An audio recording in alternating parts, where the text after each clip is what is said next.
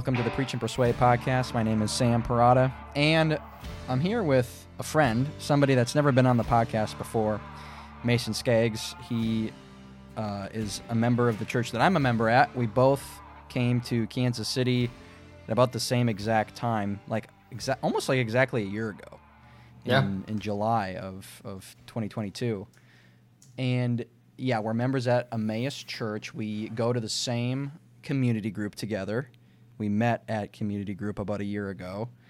And and we are going to start a new series. We just got done with the series on um, the doctrine of the church, and we're going to start a new series uh, on basically spiritual gifts, but more with an emphasis on those gifts that are considered to be the supernatural gifts or the miraculous gifts. And and we're going to kind of have a little bit of like a a debate between continuationism and cessationism. So I am a cessationist and I'm going to represent as best as I can the cessationist position and Mason as a continuationist is going to represent as best as he can this, the continuationist position.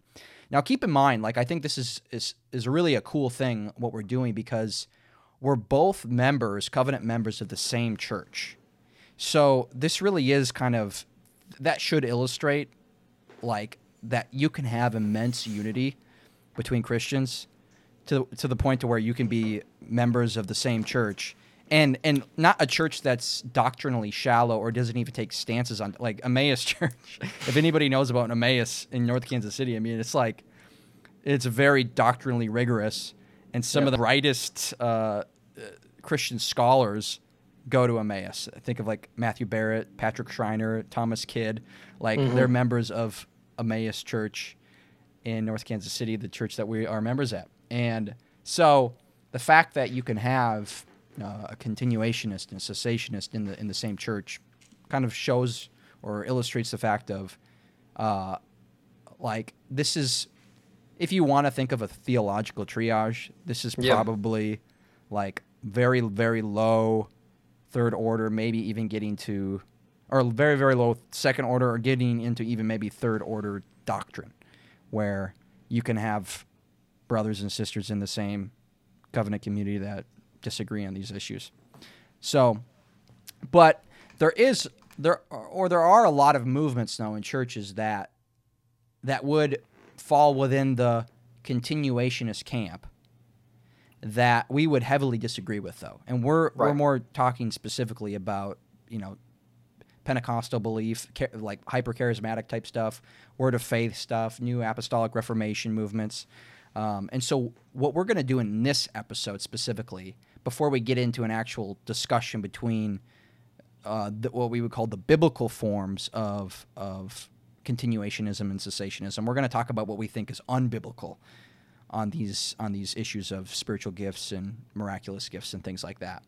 Um, so that's that's going to be this episode primarily a critique on on Pentecostalism, the charismatic movement, and Right. and the abuses of the charismatic move, movement and kind of the new apostolic reformation type stuff.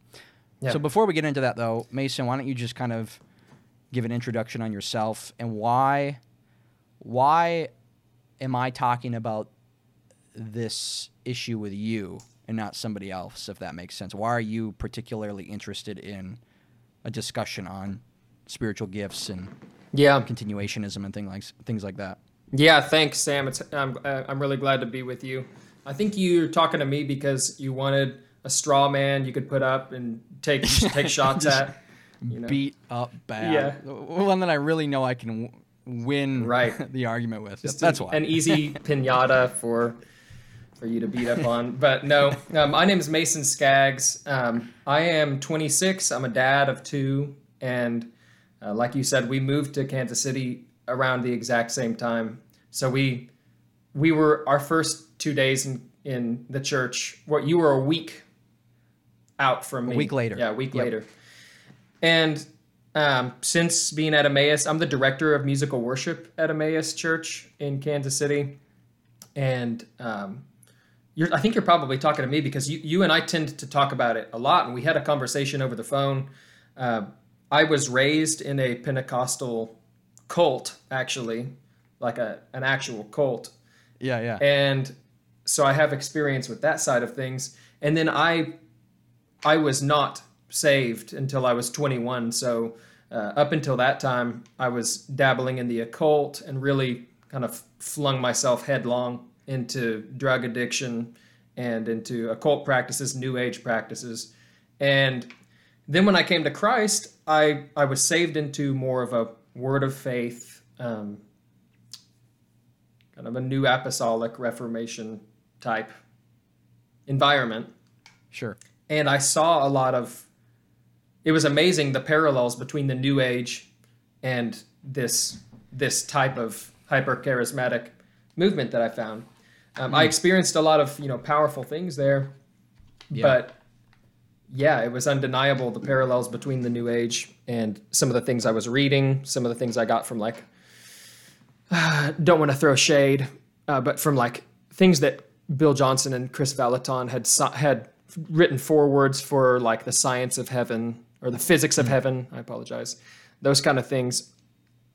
Um, yeah, they, they were they were they smelled heavily. No, no, I mean they were explicitly new age. Yeah. so so I've had a really big interest in this. I was a cessa- cessationist for a while. I tried to be, uh, and you know, I just I just love the Bible, and so I came out of it, uh, unlike you, you know, and so yeah, yeah, yeah. no, I'm just kidding. Yeah, uh, well, even just like kind of bring us in a little bit more because it's just fascinating into some of those parallels that you saw between the occult and, and New Age stuff with these charismatic movements or churches that you were in, getting involved in early in your faith. Yeah. Yeah. So one of the first parallels. Yeah, one of the first parallels is what they would have, what they would call um, positive affirmation or word of faith. You know, uh, proclamations, declarations. Speaking things into existence almost. Right. Yeah. And that's something that I learned when I was like 13 or 14 in my first secular rehabilitation center. Um, they made us watch The Secret uh, from Oprah Winfrey. And uh, they made us practice yoga and things like that. And I, so I had been practicing manifestation from the time I was like 13 to whenever I was 21. And, and then as I got into the occult later on, like 18, 19, those, uh, those practices that are advocated in the Secret and uh, in a lot of self-help books nowadays, they translate really, really seamlessly into occult practices, like when you're when you're casting a spell or when you're doing a certain blood ritual. To the ability to, or the belief that you can craft a reality in your mind and then like broadcast it through your intent, through your words to the world that's that concept was something that I found in hyper charismatic movements, and it was like the exact same concept, uh, just with Jesus slapped on it. Right, right. Yeah, So what what got you out of that then? the, that hyper charismatic Yeah. thing. So my wife and I, and I, I want to say to at that church they loved us so well, and they they really were blood bought Christians there. There there were you know among them blood Sure. Yep. blood bought Christians, and they helped us pursue holiness. Like we were, my wife and I were married there. We were baptized there, and they called out sin in us and stuff. But we started listening to like I started listening to like Voddie Baucham and John MacArthur, That'll do it. yeah, and and John Piper and Paul Paul Washer, a lot of Paul Yep. Washer. And so I started listening to these reformed guys who would talk about the Puritans, and it was like this magnificent God, this massive view of God that I had I I wanted and I knew was there, but and this this like a a uh, a, a shocking view of sin, a, a strike you know a staggering view of the ugliness of sin and the the seriousness of God's wrath and His judgment. It was something that I had just never had preached before or, or heard. Wow. So I started hearing those things and coming home to my wife and complaining all the time. I also really loved I loved Justin Peters, listened to a ton of Justin Peters and like uh, Yep. Other guys. I forget. There's so many now. um, Yeah. That will like kind of take apart stuff and um, Yep. and so we I talked I sat down and talked to our preacher, our head pastor. There was no elders, it was just him. And I asked him one day we had a church meeting and it was so stark up on the the big screen they had the number of physical healings, which I had seen those take place and stuff. Great stuff. Physical healings, baptisms and conversions. They had the numbers up and it was like 300 uh, physical healings, 10 baptisms, like 3 confirmed conversions. and I was like, There's your priority list right there. Right. so we talked to our pastor, and he told us that they they follow the same method that Paul does whenever he tells uh, the Corinthians, I believe it is. He says, "I didn't come to you with eloquent words of wisdom, but with uh, with demonstrations of power." Yep. Yeah. Uh, but he also says, in I think in that same book, that he chose to know nothing but Christ and Christ crucified Yeah, yeah, yeah. to them. So I didn't have any kind of language to refute him, but he just let us know he wasn't going to change their their uh, Their practice. their orthopraxy. Yeah, or is that what it's called? Um, well, orthopraxy is correct practice. Okay, He- heteropraxy, I think, would be false practice. they weren't going to change their practice. You see. Yeah, yeah. So- there you go. Man.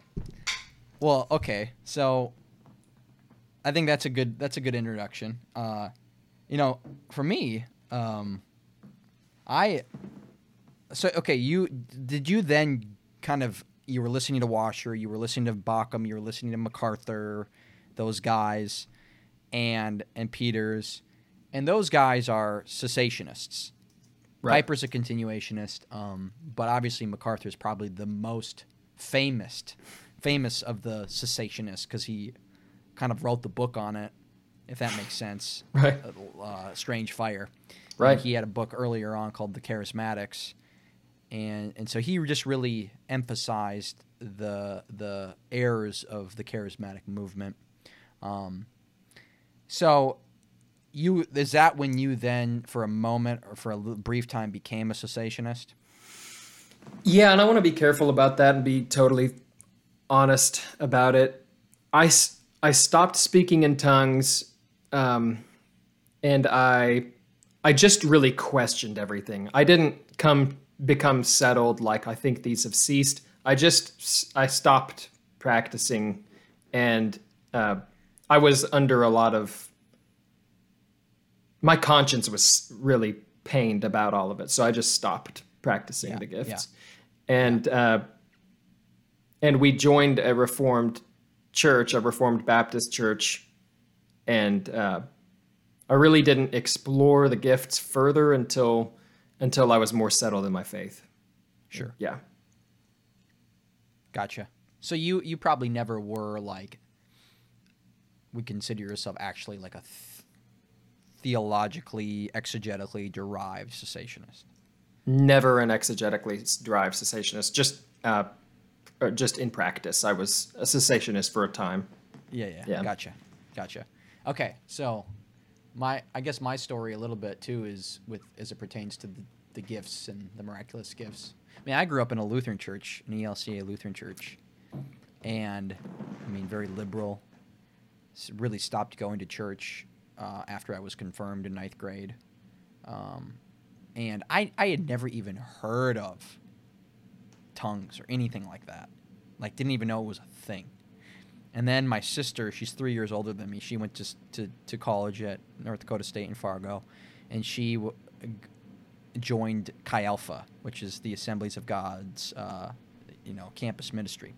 And so in Chi Alpha, obviously, the, in their small groups, there is a lot of tongue tongue speaking, and they teach you how to speak in tongues, and it's it's an emphasis and of their ministries, baptizing people in the Spirit.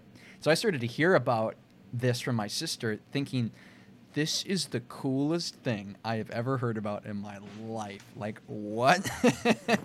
like these supernatural, like you can, uh, a language you never learned. Like you can speak this, and that just was so cool to me. So I I I was not when I heard about it. I was not skeptical. I was like a full believer. Like that's a thing. Yeah. Like God can totally do that. Right. And uh, so when I got to college, then uh, I I joined the campus ministry of Cru, which is not charismatic. And and as I started to read the Bible more, I'm like, okay, I don't think I believe what the Chi Alpha people believe. Um, that everybody should speak in tongues. I think it's a gift that God gives to some, just like any of the gifts. He manifests these gifts in some. I mean, if we're all if we're all feet, if we're all eyes, if we're all hands, well then something's a problem. Right. Like we have different giftings, and so that's kind of the position, which is a pretty typical continuationist position Yeah. when you're not in the Pentecostal church. Yep. Uh, and that's where I was for a, for a, a few ye- handful of years probably um, in college, and and I even got this is funny. I haven't told this story to to very many people, so for the people who are listening on the podcast, this is going to be a new story for you. And um, some of you who know me really well are probably going to be like, "Man, I can't believe he's never told me this in person." But when I was a sophomore at NDSU, I was 19 years old.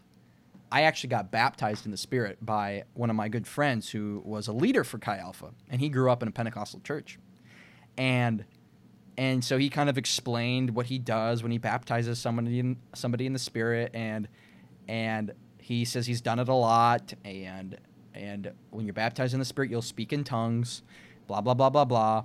Is that you And- speaking in tongues right there? Ba ba ba ba ba. Yeah, yeah, blah blah blah. That's yeah. there it is, folks.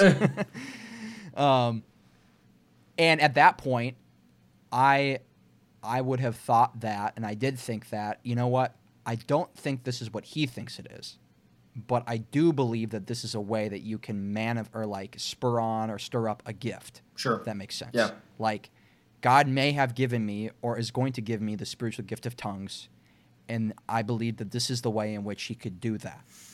Mm-hmm. So that's that's how I thought viewed it, and so He did it. He He baptized me in the Spirit in my apartment, and He said, "What I'll do is I will put my hands on you." And I'll start praying, and then I'll start praying in tongues out loud, and then and then when you feel the urge, like you can start praying in tongues out loud as well. Mm. And and so he did that, and he started praying in tongues. That was the first time I ever heard tongues in person. And then I, I opened my mouth and I started speaking in tongues, and it was a very euphoric Yeah. feeling. Yeah. Uh, it was very emotional, very electric, uh, a lot of chills Yeah. Yeah. um, very uh, like I felt very light uh, and excited, and I'm like, man, sweet! I have the spiritual gift of tongues. Right. Like that's how I thought. I didn't think, oh, I was, I just got had this ex- second experience, this empowering, and we're gonna get into Yeah. that theologically here. Yeah. I didn't think that, even though that's what my friend thought happened. hmm I thought, oh, I just I have the spiritual gift of tongues. How cool is that? Uh, so I I practiced tongues for probably oh probably a few months, not super regularly, but on occasion. And I could do it. I could do it right now. I could I could start speaking in tongues. You know, I have air quotes because I'm now a cessationist, so I don't actually believe I'm speaking in tongues. Yeah. Um, but at the time I did.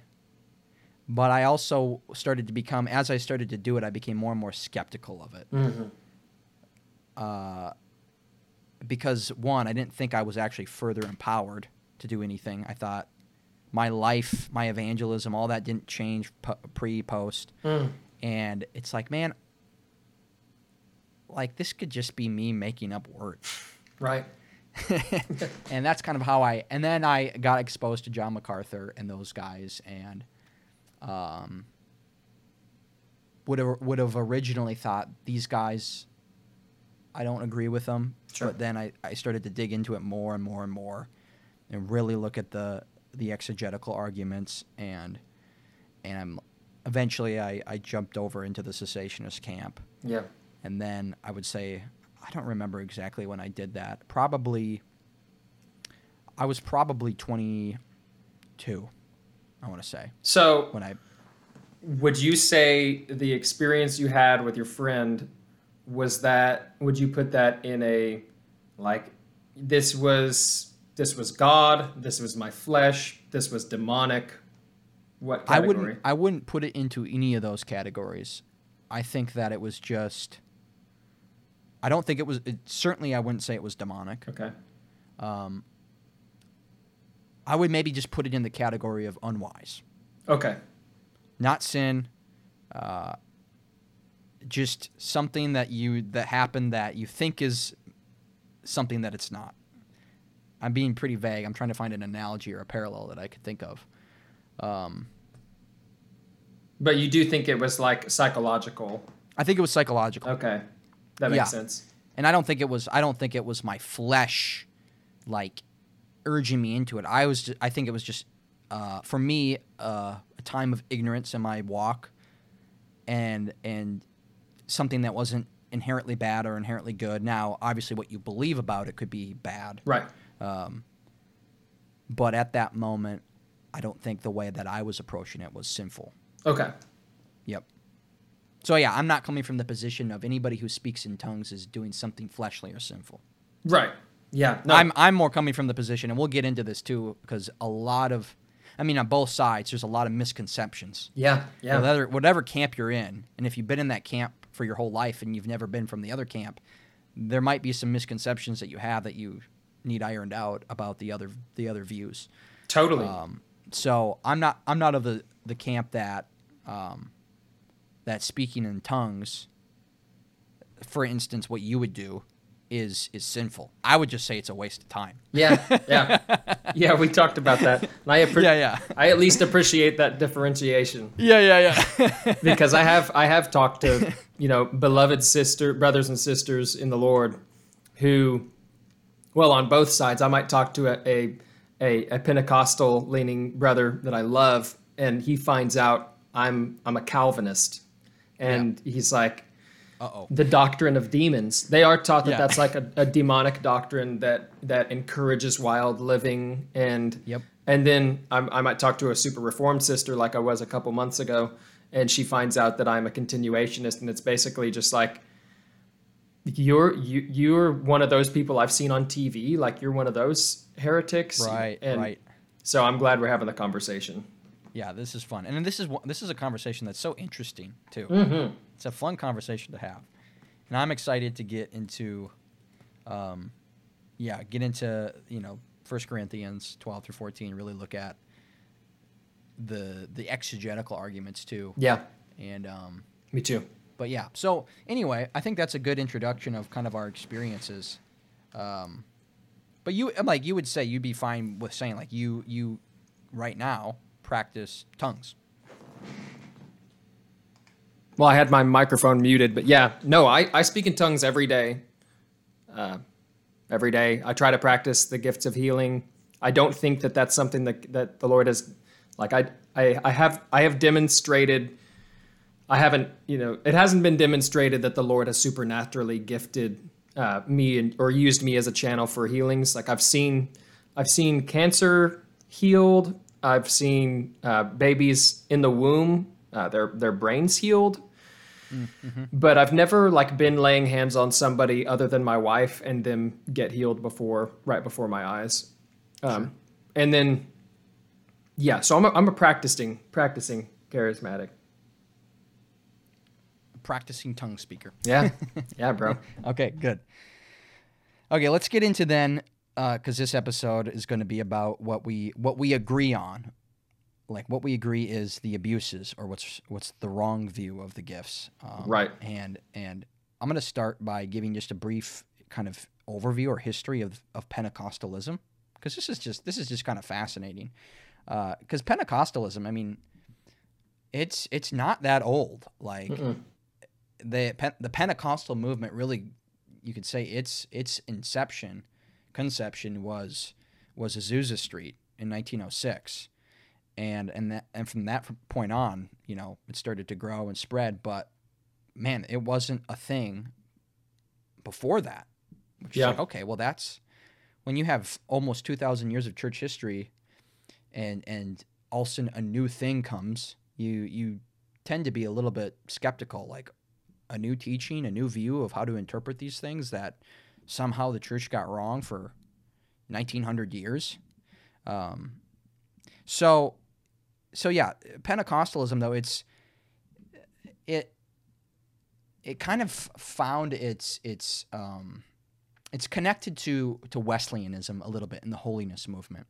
Yeah. And the hallmark the hallmark like doctrine or view of Pentecostalism that sets it apart from all the other Protestant denominations and and really has it be this new thing is is spirit baptism. Bap- the second experience that it's not regeneration, it's it's not conversion, it's not when you're saved. It's this it's a secondary thing that you have to seek out and you get baptized in the spirit, which, you know, as my friend that I just shared did to me, that's what he thought he was doing to me. And and it's what empowers you for ministry. Uh, you're not going to have a, a, a ministry that's that's empowered by the Spirit unless you get baptized in the Spirit post yep. your conversion. And the the the only um, and definitive sign that you have been baptized in the Spirit is that you speak in tongues. So, right off the bat, if if Pentecostals are saying that everybody should seek to be baptized in the Spirit after their conversion, after their regeneration, then every single believer should then be able to speak in tongues. Right. So that's that's kind of the logic there. Now, this is again connected to the the Wesleyan holiness movement and and um, in Wesleyan doctrine, think 1800s, um, you know, the 17th century. Uh, you have this you have this teaching that started to really advance in the Methodist movement of, of perfectionism. Mm-hmm.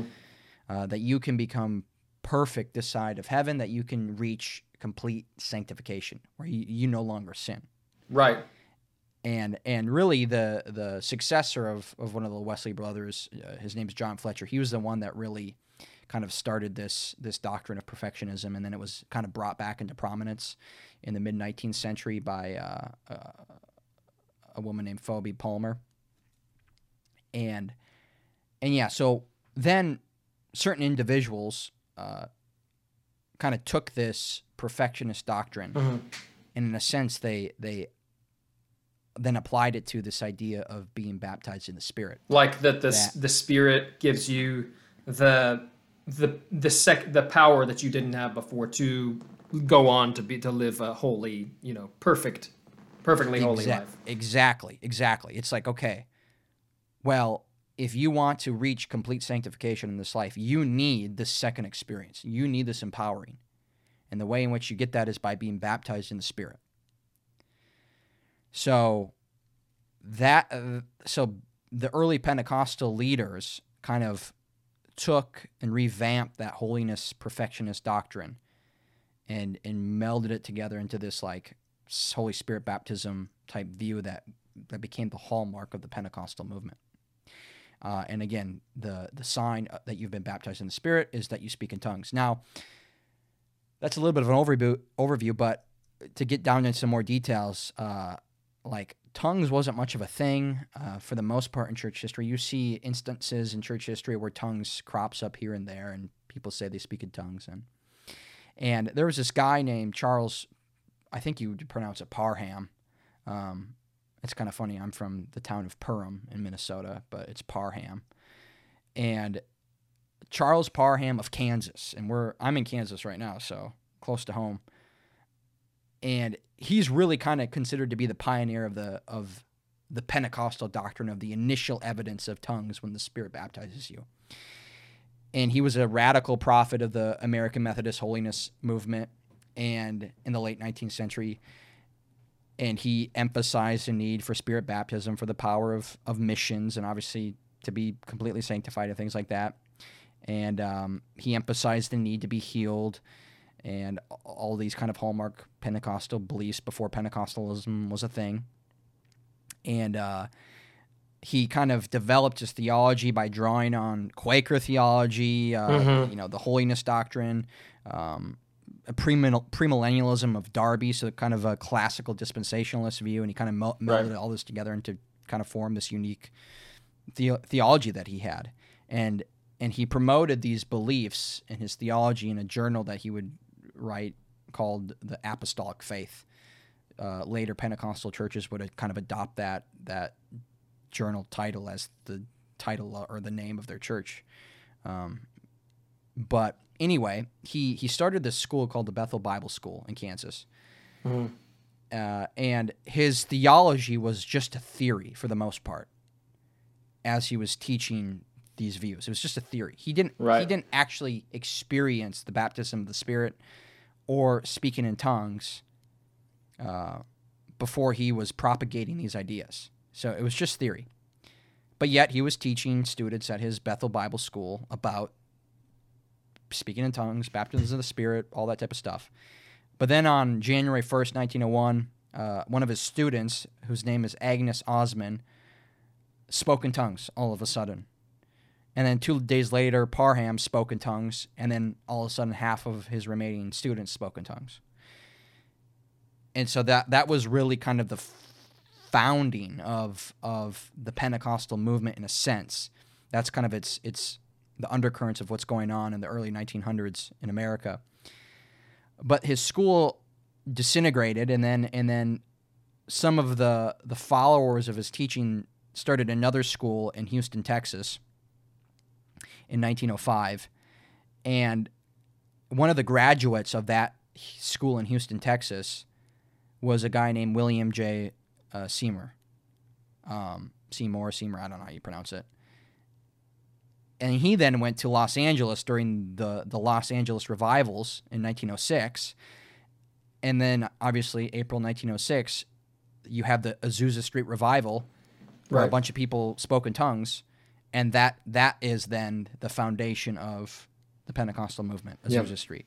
Yeah. So you have this guy, Charles Parham, has this theory, starts teaching it at Bethel Bible School. Students start speaking in tongues. He speaks in tongues.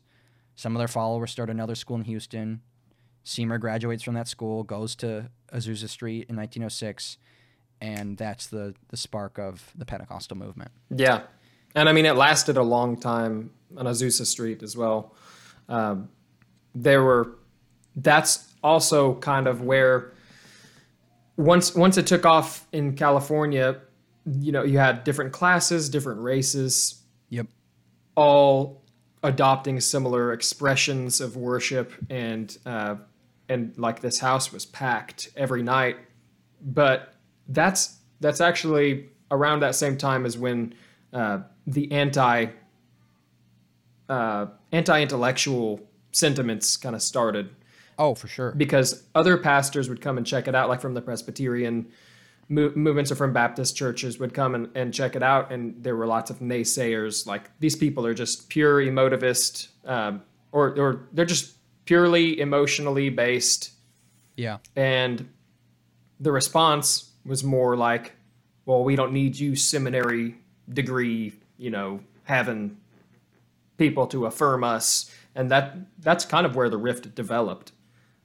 Maybe it was there before. I've just heard from you know, from historians that's that's a, that's around the same time that that rift Yeah. developed. And and another thing too is like you think of like you know the late 1900s, early you know um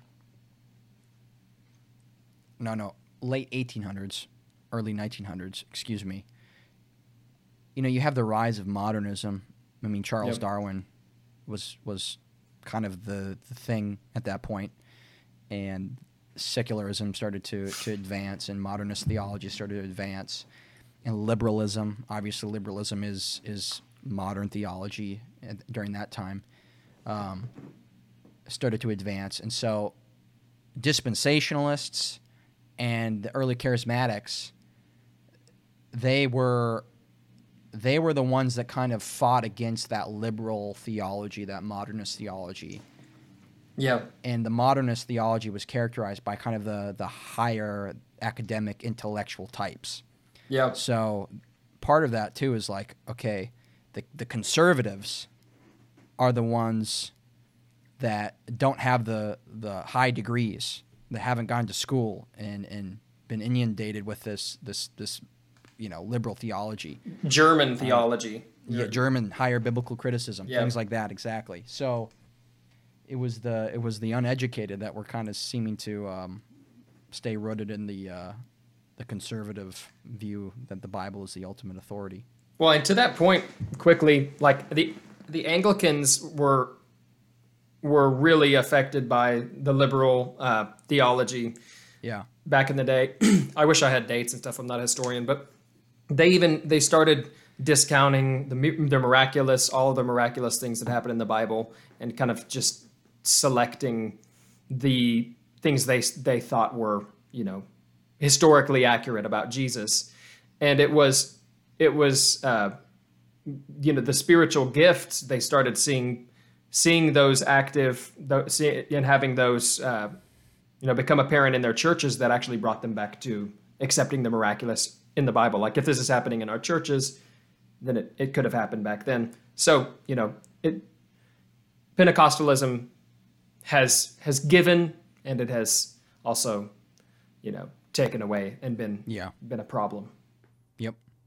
So r- early in the Pentecostal movement, then early 1900s, you have Pentecostalism adopting what's called the fourfold um, mission, which is proclaiming salvation in Christ, healing, so physical healing, spirit baptism, and then the imminent return of Christ to usher in Christ's millennial kingdom. So remember, um, early Pentecostalism adopted the, the classical dispensational kind of view of Darby, that type of premillennial view. And and so they adopted this fourfold mission or they they say they've kind of founded it, but really what they did is they they stole it. I, maybe stealing is the wrong word, but they they certainly yeah adopted it from the Christian Missionary Alli- Alliance movement. Um, their their founder, the CMA's founder Albert Simpson, he he's the one that coined the term, um, the fourfold gospel, in 1890, and he used it to describe Christ as Savior, Sanctifier, Savior, Sanctifier, Healer, and King.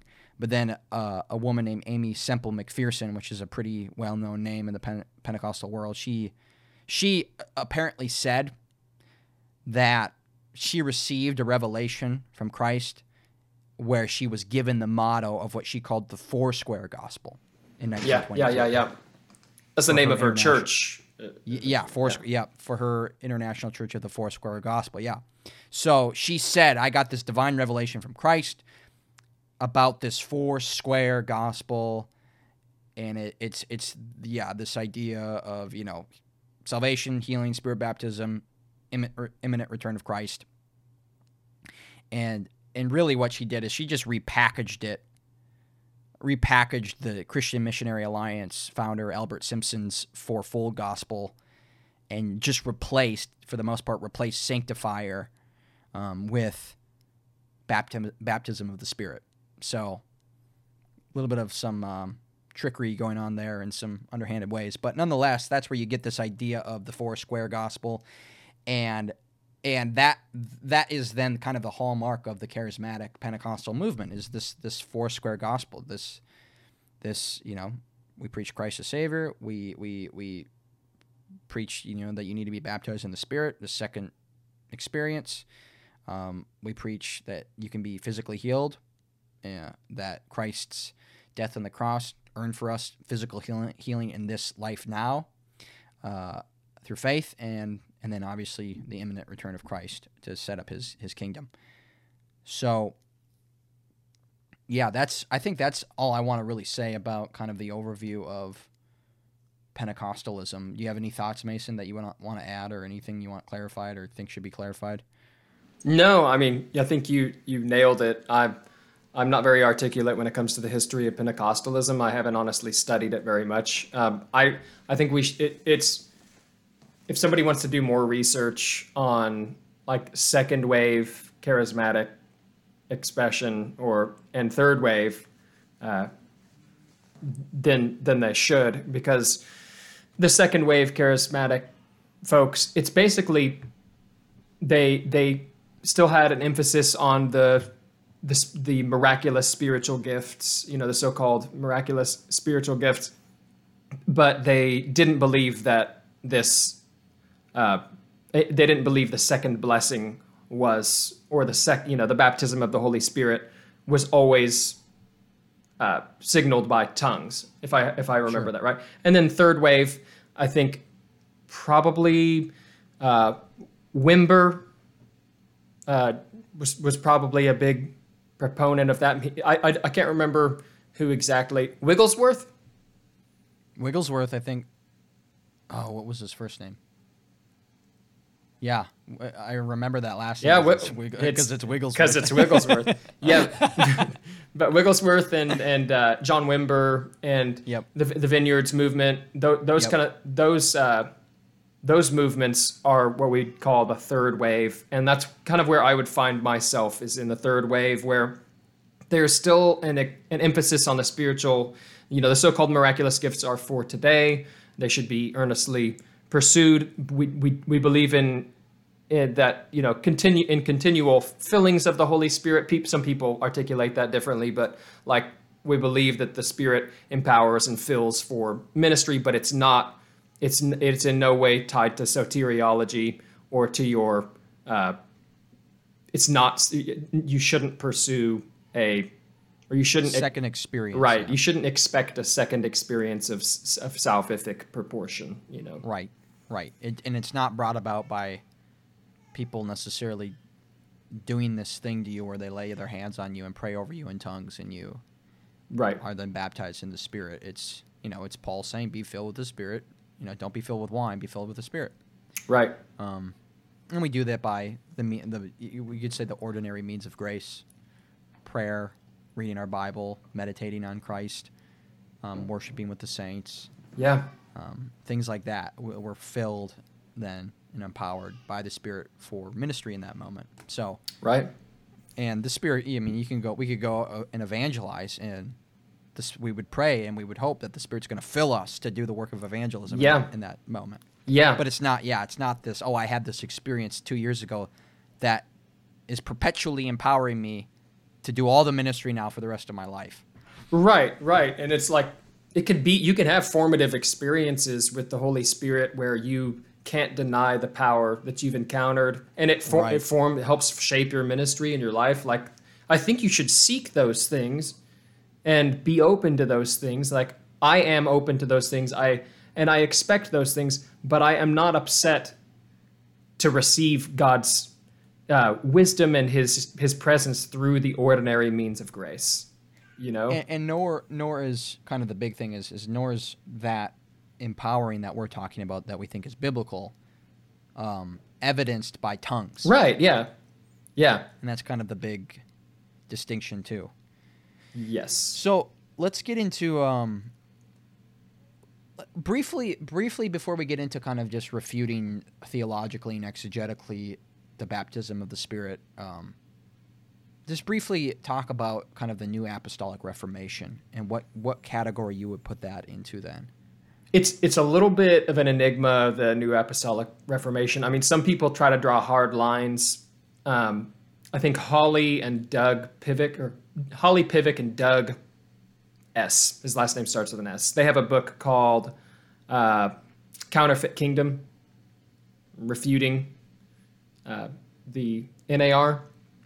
And total, I, I disagree with them on some points. They they do draw some helpful like lines to, or some criteria for an NAR ministry, and I think the NAR there's they have I think it's the Seven Mountains initiative. Man, I need to brush up on this, but basically there's these cultural mandates that they Yeah. that they pursue, like uh, you know media. Uh, I'm just gonna botch it. Here, here it is. I got it. You I got pulled it. it, up. Okay. R- religion, family, education, government, media, arts and entertainment, and business. And it's the seven mountains. Yeah, that's that's the seven. Okay, what's the, Yep. the seven mountains mandate? Is that what they call it? Um, this is just Wikipedia, so I don't know how accurate it is. Though similar in intent and purpose, not to be confused with. They call this theocracy. Nah. Um, Kingdom-minded people in all areas. Of, there are seven areas identified specifically: religion, family, education, government, media, arts and entertainment, and business. well, so they're saying that you need to that it's the church is going to overtake or take these seven areas away from kingdom Secularism. Satan. Right. Yeah, yeah. Yeah, and maybe we. I mean, you, you maybe you can edit that and make me sound like I know what I'm talking about with the seven. I don't. Th- I don't think so. okay, okay, but um, so there is that that that is a an indicator of in, in our church, but especially there's an apostle. There is the the Right. the office of apostle. Yeah. But even that, like somebody might say, it, "What do you what do you think a, an apostle is?" Is an important question. Um, Yep. Like, is it a missionary, a, a person, a church planter? Because some charismatics will say that, and like, I'm more comfortable with that. But uh, if you by apostle you mean uh, what a lot of preachers and so-called apostles mean, which is like I'm authoritative. My vision for the church stands um, above the above all other advice or uh, opinions, and they they cast the vision for the church. They give the direction of the church. They're the boss, Yep. and I don't think that's biblical at all. Like, right. It's a very. It's very Catholic actually, yeah, like a apostolic succession with the Pope yeah, and the bishops, like very much more in that grain than than the Protestant views. It totally is, yeah. And I mean, even like I know guys who've had experiences with their so-called apostle where they bring up uh, they bring up some some concerns about the ministry, like, hey, I, I think in biblically we need to have a focus on on our flock here. You know, maybe we don't, or I- or or we need to have a focus on teaching and really Yeah. honor teaching here. And I've I know that a apostle there that so-called apostle have, has said like, hey, you know, God's not going to to bless you until you come underneath my vision. And Right. y- right now you're resisting. I know people who've been fired from uh, from NAR churches, and it's similar to the experience that I had, where it was like, hey, this is the vision. If you don't like it, you can leave. Um, Right. So that's the NAR. Eh. And you know, people wouldn't obviously know of Bethel Church in Redding with Bill Johnson. Like that's NAR. Right. I, and of course, they would say like Copeland. they would say what is NAR, which makes it a little harder that it's not a category people want to identify with. Like Bill Johnson would say, "No, what are you talking about? I'm not NAR." Sure. Sure. But I, I would say it's probably safe to assume like that model is what we're talking about, where there's an apostle who's calling the shots, There's a and prophet. There's a prophet, there's a fivefold ministry, Yep. Evangelist, shepherd, and then a teacher. Yeah, and th- something that makes an NAR church an NAR church in you know in my view, and I think in Doug and Holly's view, this is a new it's a new term. It's actually a term that somebody somebody coined uh, really recently. Is it Peter Wagner? Yeah. So, but, but he would, would he? It's he was he was a charismatic dude, right? Yeah, he was the founder of Global Harvest Ministries, and I think kind of the um, Second wave dude, right? second apostolic age. He kind of, yeah, his ministry was kind of launched the second apostolic age. Yeah, see Peter Wagner, right? Yeah. Second wave. So, okay, so the NAR, what makes an, a NAR church a our church, in my opinion, and in Doug and Holly's opinion, would be like there is a culture that dishonors teaching, dishonors every other spiritual gift, and places pro- the the the uh, the apostle above those gifts. And the apostle is the one who, like I said before, is like calling the shots, and everyone else is to submit to him. Um, normally, in, in partnership with a prophet, you know, and these are offices in the Yeah. church. And I don't know this, maybe you do, but is is like word of faith synonymous with NAR, or is it, or is NAR within the word of faith movement, or are these things? No, those are. I mean, so the word of faith is just is like a theological. It's different. It's totally different. So, um, the NAR would be like a church model, or I would say NAR is like a uh, it's an ecclesiological model for Sure, it's not it's not necessarily theological in yeah. But I would say word of faith. word of faith normally fits somewhere in that in those churches. You know, yeah, they o- the they most part. overlap in a like yeah. Yeah. You might have a guy who would describe to word of faith theology and be a part of the NAR. Yeah. Okay. But something important for your listeners and maybe, you know, us to remember as well, it's like not everybody who believes in the the office of the apostle or believes that like apostleship continues to this day is a heretic or is a, you know, is a nar person. They could Sure. they could have a definition where it's like there are no Lowercase. Yeah, there are no capital A apostles. There Yeah. there are no apostles who or prophets who uh, what they speak is binding on the conscience of all Christians forever. Right. Um, so yeah. Yep. And that's actually a pretty common view, lowercase apostles, because it apostle just means sent out one, and that's kind of how they build the case. You- Yeah. People might make a case that the because we don't have a category, we don't have like a biblical word for missionary in our in our New Testament. So we go, well, what is the missionary? Who's you know being sent out from a church to go overseas to advance the Great Commission, and some Yeah. might build the case on well he's a lowercase apostle because he's a sent out one, and he's going to advance the kingdom as the apostles did in the first century. Okay, I can, I can see how I can say yep that makes sense. It's not wrong. I might not like to use the word of lowercase apostle. That's where I'm at, but Yeah. it's like yeah, fine, totally not bad. I think it's like splitting. I mean, the language Yeah. makes me uncomfortable. I'm not ever gonna, you know, call someone apostle so and so. right. Just like I would never call someone prophet of God. you know, Right. Sam, whatever. That freaks me Yeah. out, Yeah, yeah, yeah.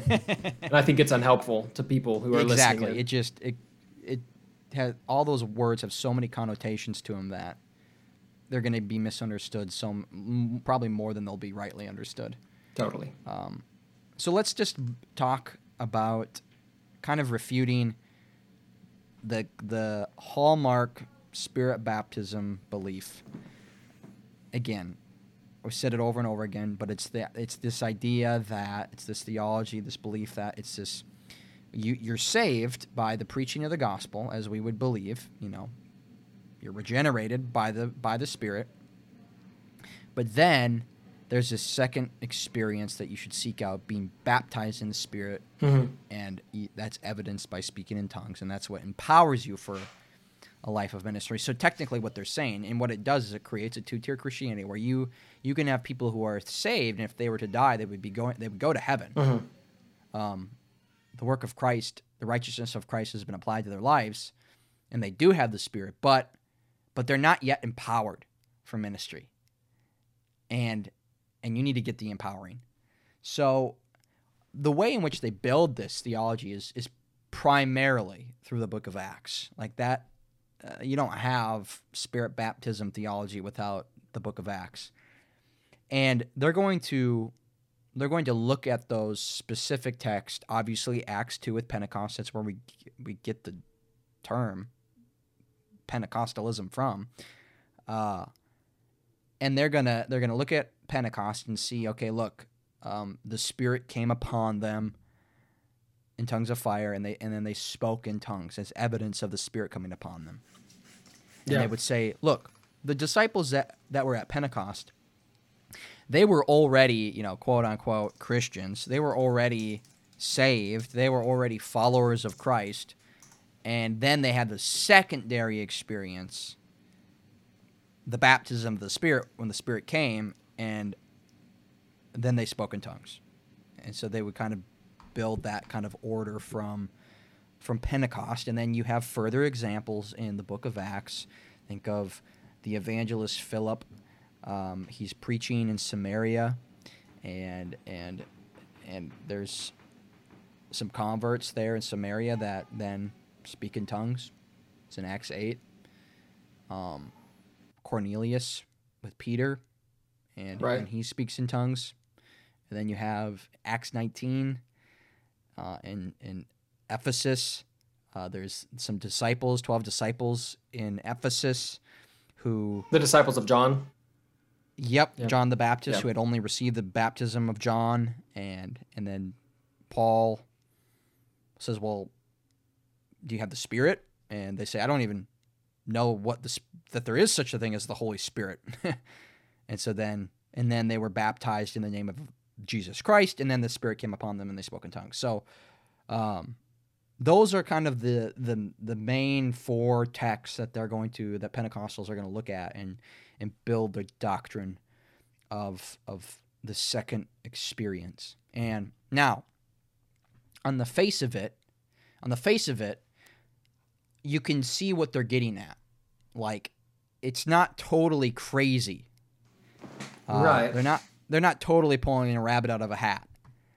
Like, okay, what what do we do with the reality that that Philip preached the gospel? I'm going back to Acts 8. I'm just going to read this text and I'm going to kind of explain what I think or how we should be interpreting this. This is Acts 8, starting in verse 9. Now I'm going to go up to verse 4. Now, those who were scattered went about preaching the word. Philip went down to the city of Samaria and proclaimed to them the Christ. And the crowds, with one accord, paid attention to what was being said by Philip. When they heard him and saw the signs that he did, for unclean spirits crying out with a loud voice came out of many who had them, and many who were paralyzed or lame were healed, so there was much joy in the city. Verse 9 But there was a man named Simon who had previously practiced magic in the city and amazed the people of Samaria, saying that he himself was somebody great. They all paid attention to him from the least to the greatest, saying, This man is the power of God that is called great. And they paid attention to him because for a long time he had amazed them with his magic.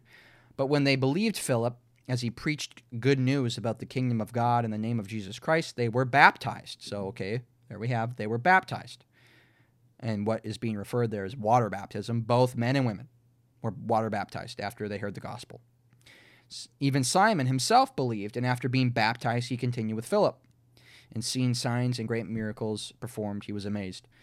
Now, when the apostles at Jerusalem heard that Samaria had received the word of God, they sent to them Peter and John, who came down and prayed for them that they might receive the Holy Spirit, for he had not yet fallen on any of them, but they had only been baptized in the name of the Lord Jesus. Then they laid their hands on them and they received the Holy Spirit.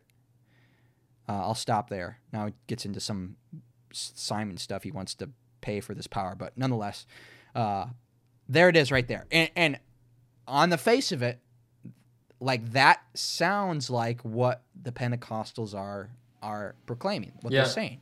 That's it, right there. It's a Look. tough passage for sure. Yeah, they they go, look, there it is. It's so it's so clear.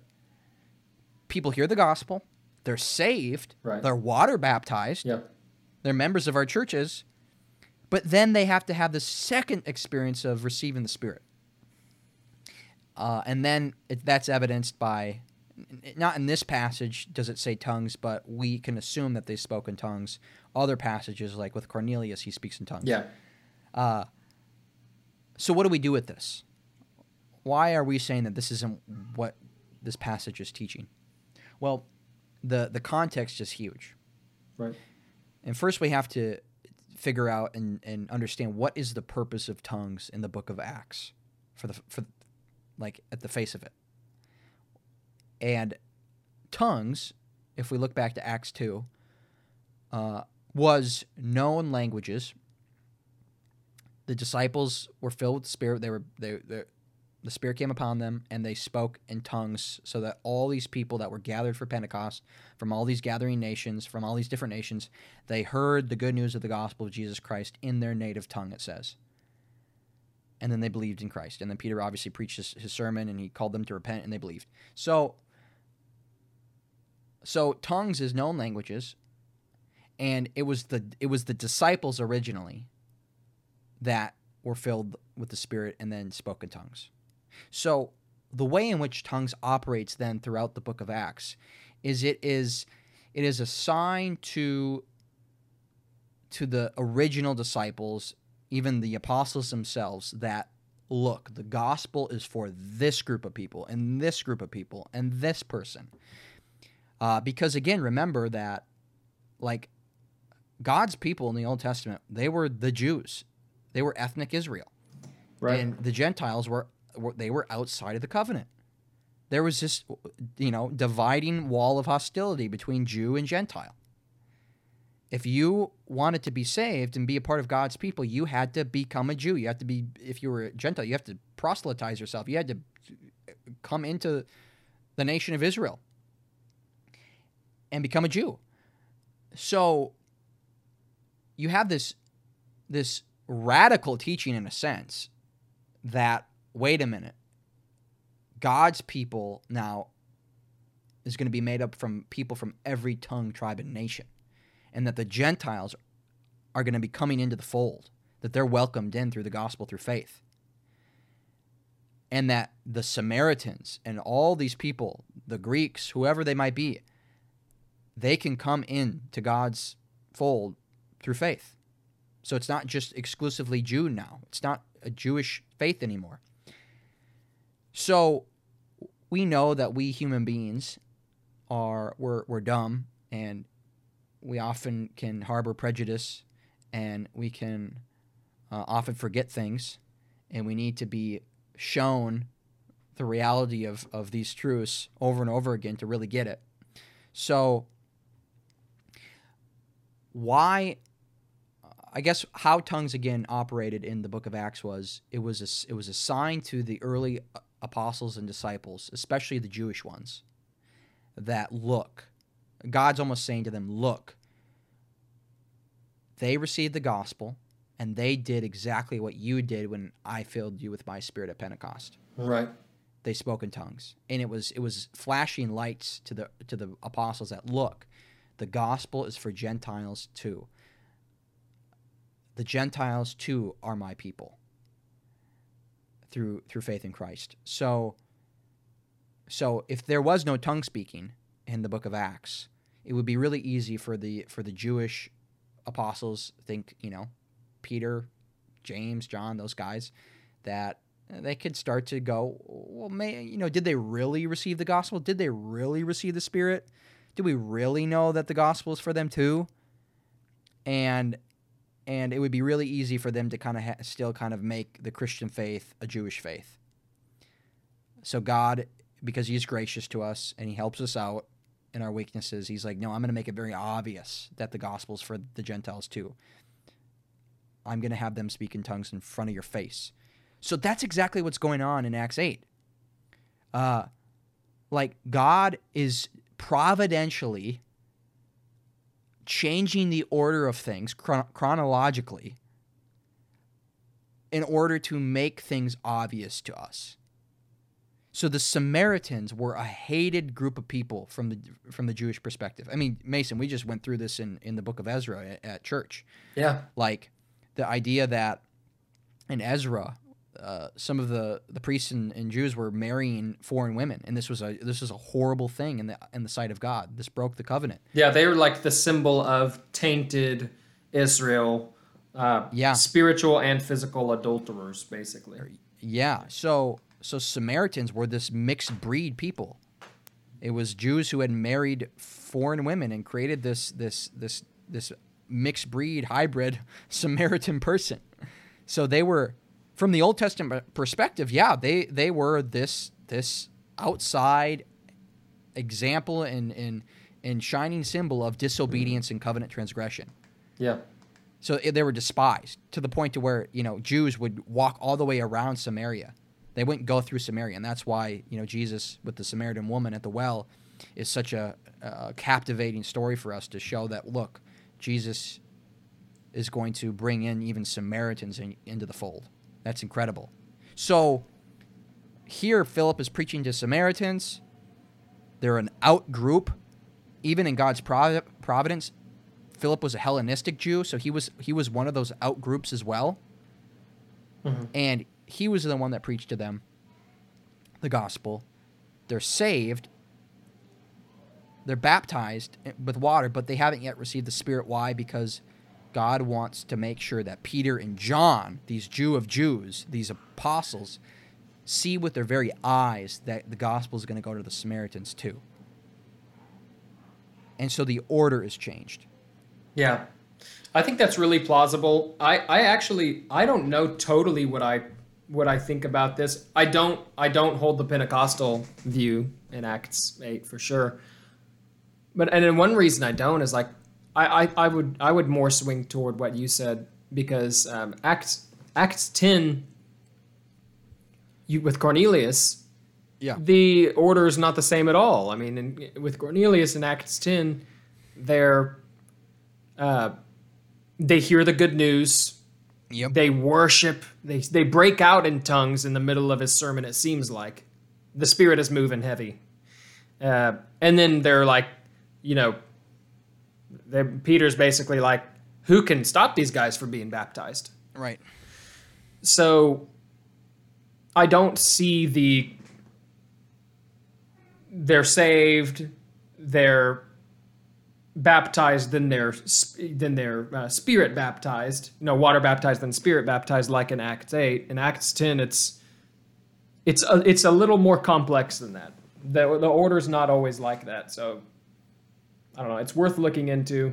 I just I think like if we're talking about spiritual baptism, you know, Holy Spirit baptism for the sake of ministry, it's always talked about that your your regeneration is your your uh, spiritual power for for for ministry. Yeah, we could say it is your spiritual baptism because John says, you know, the the one who's coming after John the Baptist is the one who comes after me, he will, whose sandals I'm not worthy to untie, he will baptize you in the Spirit. Yeah, So it's a th- it's a thing. It's a theological thing. What is it? It's not a second experience. It is your very conversion. It is regeneration. right, right. And when Paul talks about the the cross, his is the power, the mystery of God is the cross is that the Gentiles are reconciled and with the Jews to God through Christ's body of flesh through his death on the cross.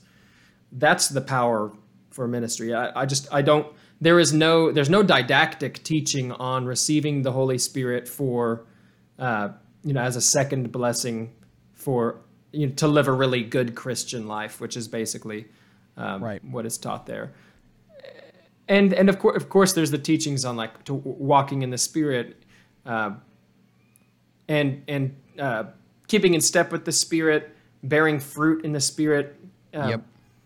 But th- i just don't think those are ever um, tied to this second filling Right.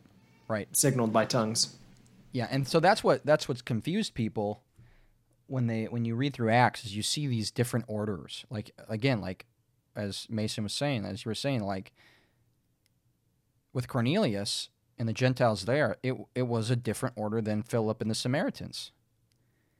And in verse 44 of chapter 10, while Peter was still saying these things, the Holy Spirit fell on all who heard the word. And the believers from among the circumcised who had come with Peter were amazed because the gift of the Holy Spirit was poured out even on Gentiles. So there's kind of the emphasis that I'm getting at. yeah There was people there from the circumcised with Peter, and they were they were amazed. Why? Because the Holy Spirit was poured out. e- e- look at that, out even on Gentiles. That's the point. For they were hearing them speaking in tongues and extolling God. Then Peter declared, "Can anyone withhold water ba- from bapt? Can anyone withhold water for baptizing these people who have received the Holy Spirit just as we have?" And he commanded them to be baptized in the name of Jesus Christ.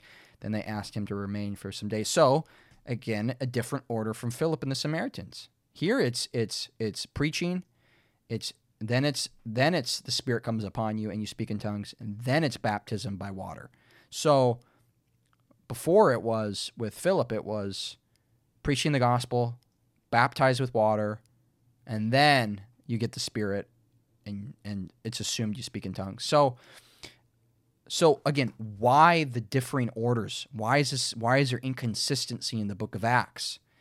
It's because again, God is making trying to whoever's he needs to make this obvious to. He's he's changing the order of these things in order to make a point and prove a point that the gospel is for Gentiles or whoever the outclass or outgroup is, Samaritans, other Gentiles, whatever it might be.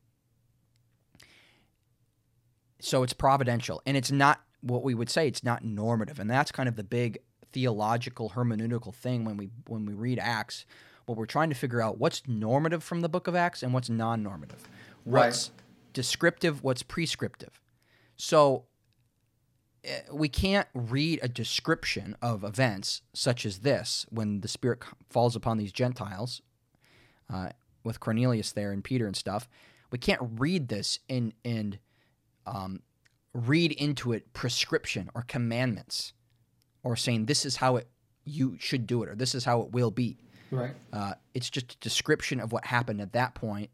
But when we read through the entirety entirety of Acts, and then we read it in light of, you know, subsequent letters to the churches, we see that no, actually, because this is the inception, this is the very beginning of the church. Mhm. Uh, it's the church is a baby at this point, a newborn baby. There are going to be parts of the the church's beginning years that what we would we would say is they're not normative Mhm. they're unique to that time because it's a baby. Like like it's it's a human baby is still a human being. But the, the a human baby is doing things that are not normative to the rest of the human life. Like a human baby breastfeeds, but you uh, you stop breastfeeding, you know, a year and a half, 2 years, that's that's like pushing it. like you're not breast a human person is not breastfeeding the rest of their life right. like let's say they live to 80 like okay one year out of 80 years you breastfed should we look at that one year of breastfeeding and all of a sudden read that in a prescription of all human persons should breastfeed their entire life and this is how it always should be it's like no No. no because it's a baby it's growing it's not fully developed Right. so that's ex- that's how you need to look at the, the early church. It's it's a brand new thing. And what distinguishes it from the old covenant community, this is Jeremiah 31, what's going to what's going to be the hallmark sign difference between the old covenant community and the new covenant community? It's going to be that the new covenant people are going to be marked by the spirit. Yeah. They're going to have the law written on their hearts. Ezekiel says they're going to, you know, God's going to take out their heart of stones and put in heart, hearts of flesh. They're going to be, they're going to have my spirit in them. Yeah. Joel. I mean, I'll pour out my spirit on all flesh. Exactly. So that's the that's the hallmark sign that distinguishes old covenant community from new covenant community. Mhm. And and and so this church is a it's a new it's, it's a new thing. It's a new covenant community. And and so as it's getting its legs under it and as it's in its you know very early years there's going to be aspects to it that are that are again not normative that are unique only to the first century and the apostolic period Yeah. where there's actually apostles who can write and speak the very words of God, walking ar- around among them, doing healings, doing miracles, and and again, for for you know, man, fifteen hundred years, two thousand years, for the most part, like God's people were only Jews Yeah. of of the ethnic or of the physical seed of Abraham. Yeah. So it's it's such a radical idea that non-physical seed could ever be a part of God's covenant community. That's why God is changing the order of these things in order to make a point. Yeah, yeah. I mean, But- it's it's cataclysmic, or it's it's epic every time. Every Yeah. time there's a new people group that's reached in Act- Acts, there's outpouring of the Holy Spirit along with that's signed by tongues. I mean, even even Yeah. I Paul uh, receives the Holy Spirit after he's uh, on, on the road to Damascus when he's healed. He, Right. he's, he's healed. When this like scales fall off of his eyes and Yeah. Ananias lays his hands on him. Yep. Yeah, and Ananias, important point. Since uh, you know, since we're we'll, we'll talk more about that tomorrow, or next time we next time we we talk. But th- this, it like you said, it can't be seen to be normative. We can't just assume that what we see in Acts is normative. Um, Right. like the church we're i don't i don't think that christ intends that we all live in a, in a commune all the christians in the world live in one commune sharing everything that's Right. And this is where the home church m- movement kind of gets they they again make certain aspects of acts normative when it's not normative. And they go, look, look at they. It's assumed that they met in homes and stuff, and therefore, then we we need to, you know, we need to be a first century church. Or do you need to be a one year old, you know, again? Like, maybe not. Yeah, and I'm sure like- I'm sure like there are benefits. I, I know you do, and you'll use it for cessationism. I'm sure. Oh, I, I'm gonna I'm gonna whip it back out. Yeah, but like I'm, I'm sure there are helpful. I, I get where wh- where the Pentecostals got their doctrine of the second blessing, spiritual baptism. Yeah. I just I don't think they're pulling it from. They're definitely not uh, pulling it from. You know Paul's epistles. Right. They're, They're, not. They're not. Or they're, Peter's. they're not reading. They're not reading. They're not interpreting scripture with scripture right. in that in that sense. So they're it's a they're they're doing bad hermeneutics, Yeah. which is obviously uh, a hallmark of a lack of theological training. Yeah. Um, yeah. They're they're not trained in the Hebrew and the Greek. Uh, that's that anti-intellectualism again. That's just like, okay, like, it's just bad exegesis. Mm-hmm. Mm-hmm. So, dude, we should get into we should get into what's sprung up out of this uh, some of these some of Yeah. these abominable doctrines. Yeah, yeah, yeah. Well, I mean, with uh, we, could even say too, like, we're not going to really get into this. We could just say it though, but this idea, another Pentecostal hallmark, charismatic hallmark, is again that Christ's atonement earned for you basically physical healing Yeah. in this life. Yeah. and that uh, you can always receive physical healing through faith Mm-hmm. because it was something Christ got won for you on the cross. It's always God's will to heal. Is the Yep, is the yep. saying? Yeah. And we're saying we're saying like, uh, yeah, Christ earned for you on the cross a resurrected body. Yeah. Like you will one day be resurrected. You will be given a new body. You'll be glorified, and you'll never have physical what pain or death again. For sure. But it's a, it's it's the hope of the gospel, and we're saying it's it's the hope we look forward to. It's not it, we're not over realizing our eschatology here Yeah. and saying now, like Yeah. I want it now. Yeah. Yeah. Yeah. And so, uh, an abuse of that then is like, well, what's the harm in that? Like, you know, Mm. Some people might get healed, but what if they don't? And that's kind of where the harm comes from. Sure. Is you go, well, you don't have enough faith. Right, which plays into the word of faith or the Yeah. uh, you know law, the attr basically it's the law of attraction, the new age law of attraction, Christianized Yeah. version of that. Uh, it places the the burden on the person who wants to be healed or the person who's praying for the healing. That's where the Yeah. focus is. Where, what level of faith, and by faith I mean psychological certainty Yeah. you know, and denial of, of reality. Um, Yeah. Like somebody could be in a wheelchair saying, I'm standing. I stand in the power of, you know, the power of God, I stand.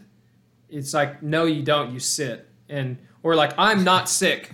I am not sick. I don't speak that into existence. I don't, you know, I don't, Yeah. Yeah. I don't confess that. I'm like, you are sick. You, and You are sick.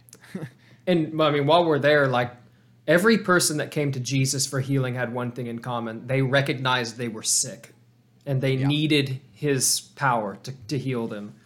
Um, they didn't come saying, "I just know I'm healed already." You know, like the woman with the issue of blood was like, Yeah. "If I can just touch, I know He will heal me." Not like Right. I know I will. You know, it's not a psycholo- it's it's a confidence in a person, not psychological certainty in some force of faith that Right. you can muster. Right. Right.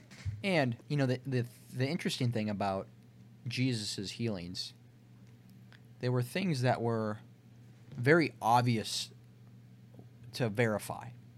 Mm-hmm. Like it's the guy who hasn't been able to walk his whole life, laying on a mat that everybody knows has been laying on this mat forever. And Yeah. Jesus comes by, you know, and says, "Walk," and he walks, and everybody sees it. It's like, holy moly! Or the p- person that's been blind his whole life, and everybody knows he's blind, and all of a sudden he can see. And and whatever, uh, like raising Lazarus from the dead, like okay, very verifiable types of of of healings. And what you Yeah. you see a lot though in the world of healing is my back- Headaches and, and arthritis. My bro. headache, yeah. Arthritis. yeah. I mean, so it's it's like the, and I know Justin Peters, he did his doctoral dissertation on on Benny Hinn. Yeah. and on the healing stuff. And so he went to he went to so many of, of Benny Hinn's healing uh, revival things Yeah. as for uh, for his research. And obviously Justin Peters is is in a wheelchair. Yeah. He he can't walk. What is it? What does he have? I actually don't know. I, I, I uh, Lou Gehrig's maybe. Yeah, I don't know. MS, mu- Yeah. Yeah.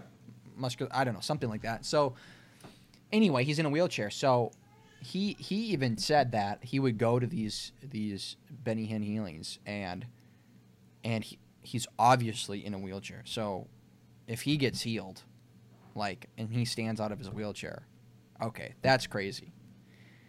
But there would be ushers that would would you know people would be lined up to go up front and get healed by get whipped by Benny Hinn's coat.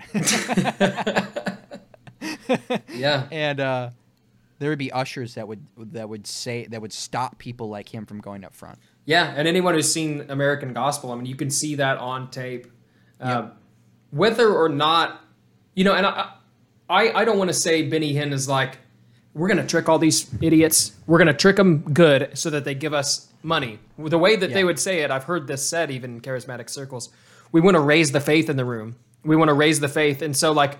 He might have said, like, coached people, like somebody who's in a wheelchair. We want to do that after the faith is high enough in the room. So, like, Oh, move yeah, yeah, that, yeah. you know. But So back of the line, but we'll never get to you. right, yeah, and and th- this is so incredibly damaging to Yeah. it's damaging to the name of Christ um, to to put burdens on people who are already suffering. And and Yep. I'm like I'll, I'll push back on something you said a little bit. Like Yeah. Do it.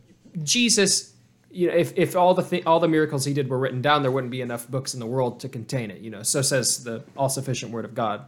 Right. But so so did he heal headaches? I'm sure he did. Did he heal? Sure. Did he heal constipation or whatever? I hope so. I bet he did. You know, uh, or hemorrhoids. you know, like, and and nobody's complaining about having their headache healed either. You know, those people Yeah. who have genuinely experienced God's healing at these conferences or whatever, they're not complaining. They're happy for it. And Right. but it there is this. Uh, it's not accompanied by these incredible healings that you see. And, and i think those those have been done. They're just you don't see those on camera on the on the tv uh, like the first time i've heard about biblical biblical sized miracles and experienced you know stories of those is really craig keener's book miracles. It's just Sure. like a book that's like encyclopedia thick of you like researched doctor uh, you know th- they've the medical reviewed miracles with the medical reports and stuff that Yep. that can be something we talk about tomorrow but it's not something you see you see often Right. And yeah, we we'll talk about that in the next one because that's one of the misconceptions about cessationism is uh, cessationism is people think, "Oh, you guys don't believe that God heals." right And we're like, "No, actually we do." you don't believe in healers healers Yeah, we don't believe in healers. Yeah, or and we don't believe in the fact that everybody can be healed. Um, Mm-hmm. We believe it's a, a providential, sovereign work of God. So if He wants to heal you, He can heal you. Yeah. and we should pray for it. right So, yeah, so that's one of the abuses. It really tarnishes people's faith yeah if if if if they're being told that you're sick, and if you had enough faith, you could be healed, and you're not healed. Well, man, I must not have faith. I must not be a Christian, and that's really that's really a spiritual abuse. it is Um, it is and two, I mean, the same th- with the the whole, uh, you know, spirit baptism thing and empowerment for ministry. Uh, anytime you create a two tier Christianity, like that's that is sneakingly like sneakingly close to the issues going on in in the Cor- Corinthian church with with tongues uh, the Lord's Supper with tongues too. Mm-hmm. Yep, and all these different divisions. I mean, I follow Apollos, I follow Paul. Like all these different divisions were going on in the church. There was these different tiers of Christianity. Well, yeah you know, we're the we're the affluent Christians, and so we get to eat, take the Lord's Supper first. right Uh, and and those lower, poor socioec- socioeconomic status type Christians, you, you know, you have to wait your turn. Or you know us with with the gifts of prophecy and tongues we we're the greatest Yeah. uh, and we start creating these distinctions and paul's like man that is so bad Yeah. like even with the lord's supper like uh, that's why some of you are dying he says Mhm. like the, the lord is killing you physically killing you Yeah. To keep you from going to hell. yeah Yeah. So it's it's any type of two tier Christianity separating, and I mean Catholicism does this too with their with their their bishops and the lay Christians Oh too. yeah. Yeah. It creates a two tier structure, and anytime that happens in the Christian faith, and this is what we would we would put forward as the a hallmark Protestant view is is the the priesthood of all believers.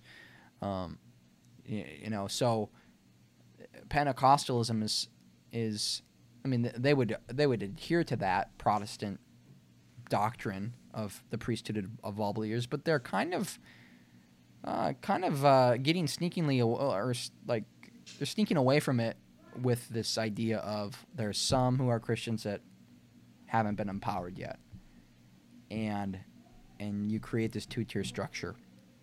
And what about the person who's been baptized in the Spirit but hasn't spoken in tongues? What are they supposed to think? And um, they might feel like, oh no, what am I? Mhm. I'm some scum that I can't speak in tongues, and Yeah. what has happened to me? Like I must not even be saved then. Again, all these types of things like that. You have any ideas, other ideas of of abuses, or where it kind of really takes a, a nasty turn? Where Um, Pentecostalism does? Well, just you know where these gifts have have really just been abused. Oh yeah, man. So like uh, prophecy, I think for the same reason that Paul had to tell the Thessalonians to they were a mature Christian church. You know, the Thessalonians are mature in their faith. They're super mature. Paul boasts about them to other churches. They're they're the jewel of Paul's crown. You know, his they're his heavenly crown. He says Right. they're mature Christians, and he has to tell them, do not despise prophecy.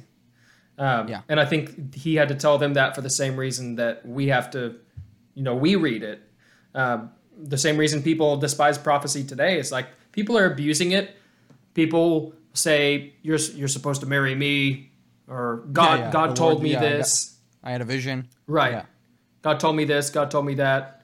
Um, there's so-called prophets today that's you know claim they can go to heaven whenever they want to. Kat Kerr is one of those pink-haired crazy lady. I mean, genuinely, she's she's she's unstable. She's unhinged.